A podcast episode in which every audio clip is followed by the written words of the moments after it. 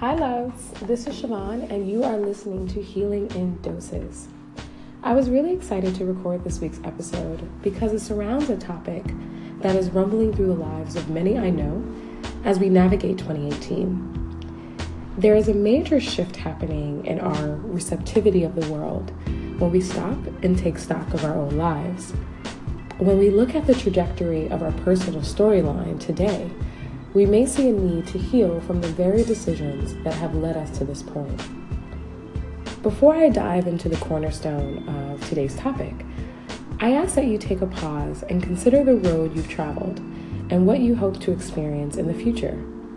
I ask that you think on what that means for your personal journey and how that may impact any part of you that needs to be made whole again in order to withstand the next few chapters of your life.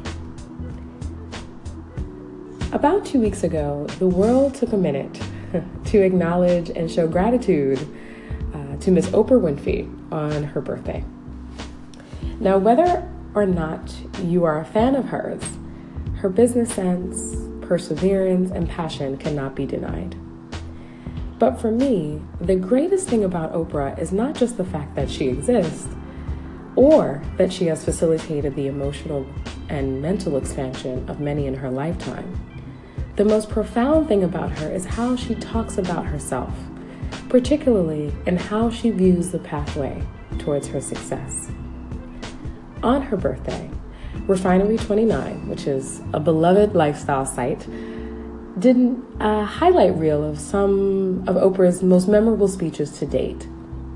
In one clip, she says the following about why she is living the dream. She says, I'm not living the dream because I am special. I am living the dream because I answered the call of the dream. Now, the idea of specialness or being talented has prevailed our lives as markers for quick results in the world of recognition. Being unique or gifted or the right type of person. These terms are used to describe many of our favorite artists, our favorite writers, even scientists, anyone who does extraordinary things. In addition, we as a society contend with the counter view, which is that if one is not born talented or unique, they can arrive at their best state through hard work or diligence. However, we all know a really, really talented person who we feel is not living up to their potential, or a really hardworking, dedicated, driven individual who still feels unfulfilled and feels light years away from living their dream. So then, what do you say to those people? And what do you say if that person just happens to be you? The first question I would ask them is Did you answer the wrong call? Now, take a minute to think about that as it relates to your own life. Um, this is a reflective point for me as well. When I think about how I've allocated myself throughout my life, have you been allocating your talents, uniqueness, and hard work, drive to something that may be misaligned to your very purpose? Are you one of those talented, bright, naturally savvy individuals that are slowly sauntering away from their purpose. And although you may be all of those wonderful things, you still feel lost or uncertain. This is a very common feeling, a very common emotional output from so many wonderful people with gifts uh, beyond their imagination.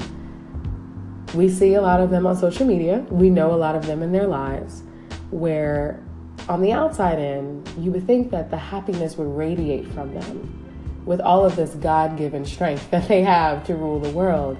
But a lot of times it doesn't work out that way. When we think about the calls of our lives, we are all called to something. There are patterns in our lives that support opportunities for engaging with our dreams and living our purpose each and every day. Much of these experiences are temporary when you look at them in their isolated moments. But when woven together, they map out a lifetime of beauty and feeling fully connected to what you are meant to be doing in this lifetime. These moments, events, even the people that you come across in this process are all calls to your dream.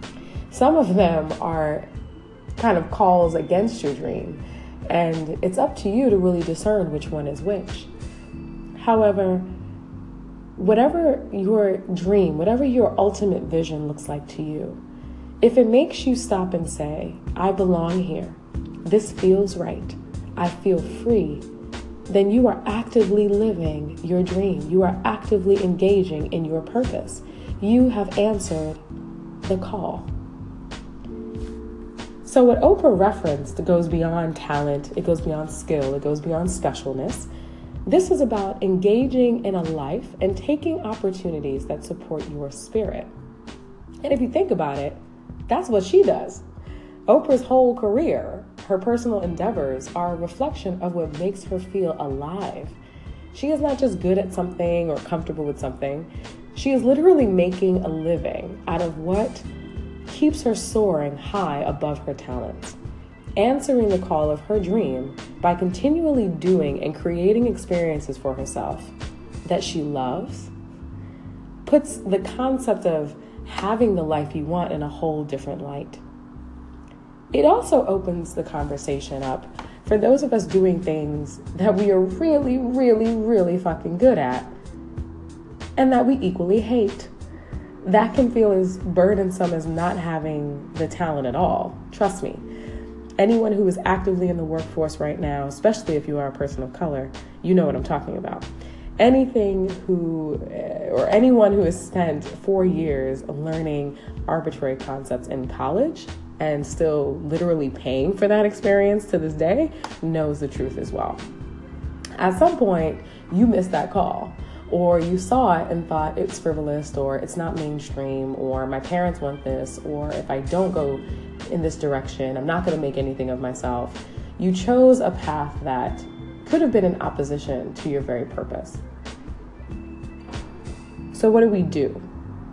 How do we know, you know, where to turn from here when we're thinking about creating the life we want and fostering the existence we want to have?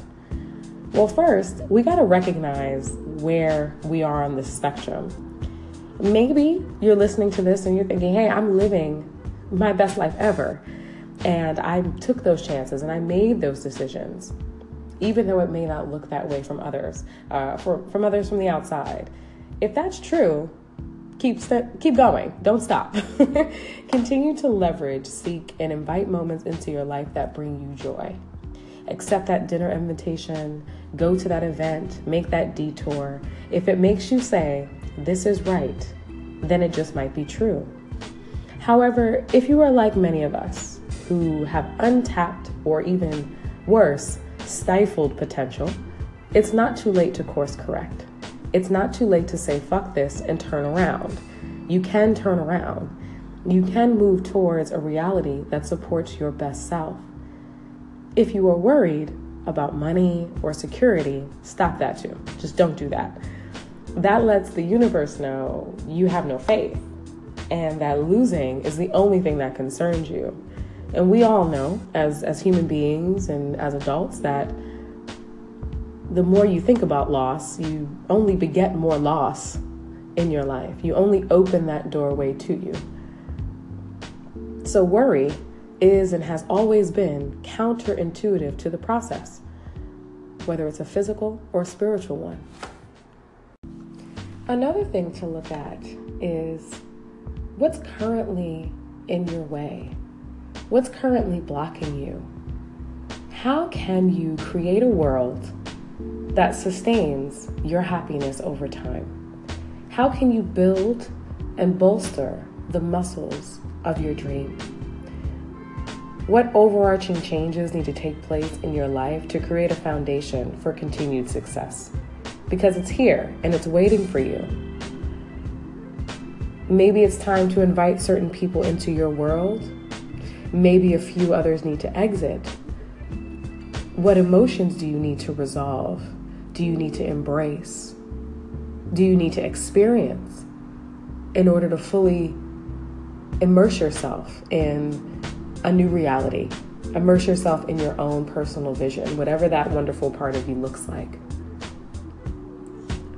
Maybe there are even parts of your home life that aren't conducive to the positive flow of energy. All of this matters when you are trying to create the life you want and want to simply stop searching for it all the time.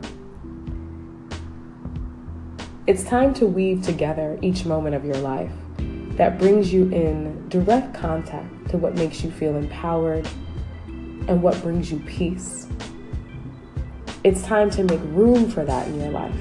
It's time to stop answering the calls of other people's desires and wants and needs and answer your own. You don't have to be special. You simply have to be willing to embrace what strengthens you and be open to the opportunities that await you on the other line. So, in short, take a look at your life. Find the patterns of joy and happiness. Recall the times your world was set ablaze by that beauty, by that experience, by that person. This is where your dream lies. This is where your dream sits and lives and waits for you to realize it. These moments are the calls leading you straight to it.